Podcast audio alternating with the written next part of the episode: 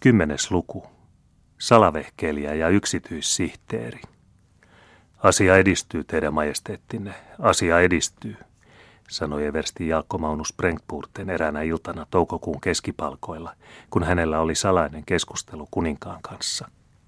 Veljeni matkustaa näinä päivinä meritse Suomeen valmistaakseen keikausta, ja vähän myöhemmin seuraa minä jäljessä – Viaporin linnaväen upseerit ovat suurimmaksi osaksi hattuja, siis tyytymättömiä, ja valmiita mihin muutokseen tahansa. Luulen heidän avullaan voivani saada vartioväen kapinaan, ja kun asia kerran on alulla, toivon voivani vastata myöskin Porvoon keveästä ratsuväestä. Onko niin helppoa saada suomalaiset kapinaan, kysyi kuningas. Olen kuullut sanottavan, että se kansa on itsepäinen kaikessa, jopa uskollisuudessaankin. Juuri sen vuoksi, teidän majesteettinne, Nuo karhut tuolla meren takana ovat kuningasmielisempiä kuin ruotsalaiset itse. Uskottomuus hallitusmuodolle merkitsee tätä nykyä uskollisuutta kuninkaalle. Ja jos on kysymys pienestä vehkeestä, on kyllä keinoja, joilla tuokin kansa saadaan liikkeelle. Sen valtioneuvos Reuterholm parhaiten tietää. Hän on tehnyt ihmettyön. Hän on yllyttänyt siivot ja uneliaat rusthollarini Gammelbakkassa nostamaan jutun minua vastaan säätyjen edessä – ja hän on siinä niin hyvin onnistunut, että olen hukassa, jos ei teidän majesteettinen suvaitse vastaanottaa mahtavampaa kruunua. Kas siinä syy, lisäsi Eversti hienosti, miksi minun jo pelkästä epätoivosta täytyy olla kuningasmielinen, ellen olisi sellainen jo vakaumuksesta, ja miksi teidän majesteettinen voi luottaa minuun kuin miekan kahva terään. Ja sitten on ajatuksenne, sitten on ajatukseni viedä luotettava sotaväki meren yli muutamilla armeijan laivaston laivoilla, jotka ovat Viaporin luona. Suomalaiset nousevat maihin Erstanlahden luona täällä lähellä. Minulla on vartijani valmiina. Laivoille annetaan merkki. Joukko luotettavia valtiopäivämiehiä ja upseereja kiiruhtaa suomalaisia vastaan. Mutta silloinhan heittäytyisimme a pri suomalaisten syliin. Ei hyvä paroni. Ruotsalainen sotaväkeni pitäisi sitä epäluottamuksen osoituksena.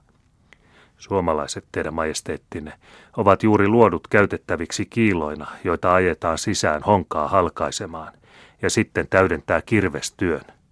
Sen vuoksi täytyy ruotsalaiselle sotaväelle jättää varsinainen coup de main. Tukholman vartioväkeä on varovasti edeltäpäin valmistettu, ja se marssii yöllä vastaanottamaan suomalaisia.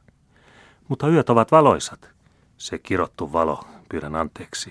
Teen vain tyhmyyksiä mutta onneksi ei ole muilla kuin Pehliinillä silmiä päässä, ja häntä varten kyllä keinot keksitään. Muut eivät ole vaarallisia. He vetävät yömyssyt korvilleen ja aina nenään saakka. Jatkakaa. Sitten kun vartijaväki on liittynyt suomalaisiin, on pöytä katettu ja teidän majesteettinne käsketään alamaisimmasti aterialle.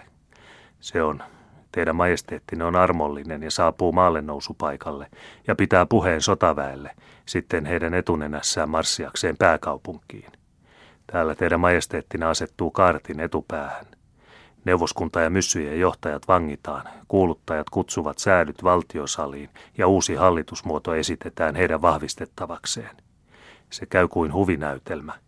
Loppukohtauksena tulee, niin kuin kohtuullista on, häät vallan ja kruunun välillä – ja katsojat taputtavat käsiään.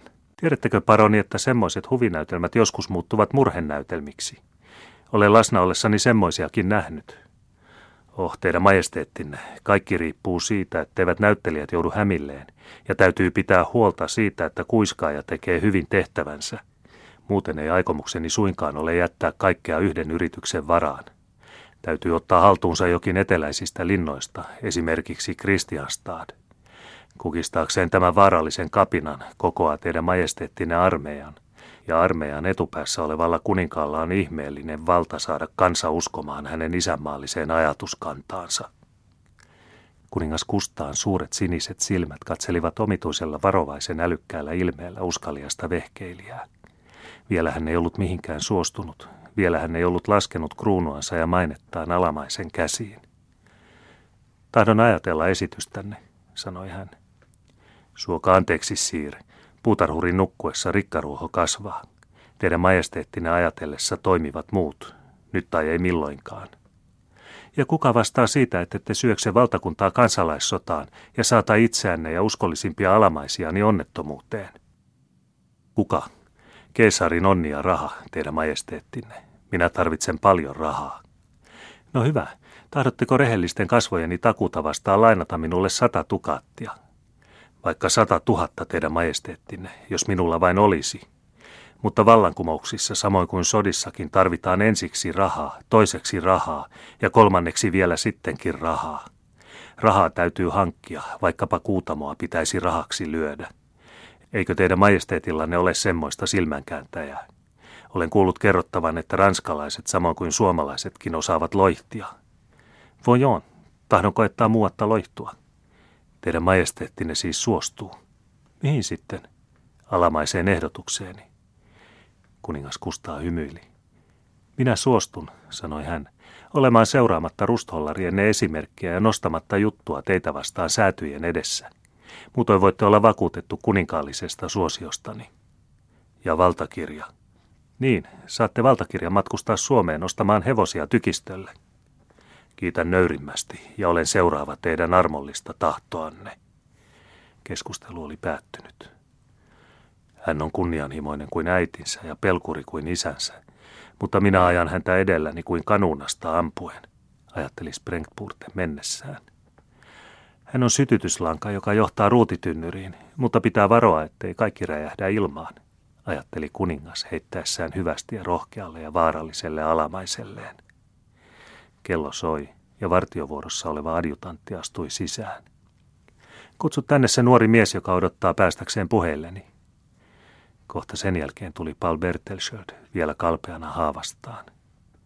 Nimeni on Bertelsköld, Falkbyn Kreivin poika. Niin on teidän majesteettinne. Ylioppilas, Paul kumarsi myöntäen. Mitä olette lukenut? Luonnontieteitä, historiaa ja filosofiaa. Siinä tapauksessa ette liene harrastanut vieraita kieliä. Jossain määrin teidän majesteettinne. Mitä kieliä? Ranskan, Saksan, Englannin, Italian ja Venäjän kieliä. Anna fe, onhan siinä aluksi. Kuinka on päähänne pistänyt lukea Venäjää? Tutustuin Turussa erääseen venäläiseen karkuriin. Hyvä. Kas tässä erää venäläisen ritarikunnan diplomi, joka on minulle lähetetty. Kääntäkää se. Paul käänsi sen sujuvasti. Hyvä on, sanoi kuningas hymyillen. Minulle on sanottu, että tietone ovat erinomaiset, enkä ole teitä kutsunutkaan tänne suorittamaan tutkintoa. Oletteko luotettava? Jos teidän majesteettinne tahtoo minua koettaa, niin en aio nimeäni pilata. Ah, on monenlaisia aatelismiehiä, veljenne esimerkiksi. Mutta voitteko säilyttää salaisuuksia, joista riippuu henkenne ja vielä enemmänkin? Voi mennä kuolemaan sen puolesta, jota pidän oikeana. Kuningas katsoi hänen terävästi. Ja jos ette pidä jotakin oikeana, mitä silloin teette? Minä kieltäydyn luottamuksesta, jota en voi vastaanottaa. Kuinka? Olette suorasukainen nuori herrani. En voi tinkiä omatuntoni kanssa, mutta en myöskään pettää kuninkaani tai jonkun toisen luottamusta. Tiedättekö ystäväni, että kuninkaan palveluksessa ei aprikoida, vaan totellaan? Suokaa anteeksi teidän majesteettinne. En voi muilla ehdoilla palvella. O diable, semmoisilla palvelijoilla en tee mitään. Menkää tiehenne. Teistä voi tulla lavertelija valtiopäivillä niin kuin kaikista muistakin, mutta minun palvelukseeni ette kelpaa. Paul kumarsi aikoi mennä. Odottakaa, sanoi kuningas rypistäen kulmiaan. Osaatte Venäjää ja siitä voi ehkä olla hyötyä. Tiedättekö, että teitä on suositettu yksityissihteerikseni Jyllengaamin jälkeen, jota en voi käyttää? En uskaltanut sitä enää toivoa. No miksi taivaan nimessä sitten turmelette tulevaisuutenne puhumalla tyhmyyksiä? En koskaan sano teidän majesteetillenne muuta kuin totuuden. Foi de gentilhomme, sanoi helposti lepytettävä kuningas nauraen. Jos aiotte esiintyä semmoisena kummana hovissani, niin tekee todellakin mieleni koettaa, mihin kelpaatte. Mutta varokaa, nuori mies. Minä varoitan teitä muista messieurs mesdames de la cour. Ne tulevat vähintäänkin repimään silmät päästänne. Enfin, saavutte huomenna kello kymmenen Kreivi Schäferin luo saadaksenne määräyksiä, ja sitten tahdomme pitää teitä armollisessa muistissamme. Paul luuli nyt käyntinsä päättyneen ja aikoi taas poistua, mutta kuningas viittasi häntä jäämään. Johtuu mieleeni jotakin, sanoi hän. Voitteko virheettömästi kirjoittaa äidinkieltänne? Paul luuli osaavansa tuon merkillisen taidon, johon, niin kuin kaikki tiesivät, kuningas ei ollut täysin perehtynyt. No, kai piirtelette variksen varpaita paperille, niin kuin kaikki muutkin nuoret maisterit. Kirjoittakaa jotakin. Tahdon nähdä käsialanne. Pal tarttui kynään ja kirjoitti loistavan kauniilla käsialalla säkeen Anriadista. La vérité seule est grande, la vertu seule est aimable. Mm, sanoi kuningas nähtävästi tyytyväisenä. Saatte alkaa virkanne varsin tärkeällä luottamustoimella. Saatte kirjoittaa puhtaaksi Teetis ja Peleen vuorosanat.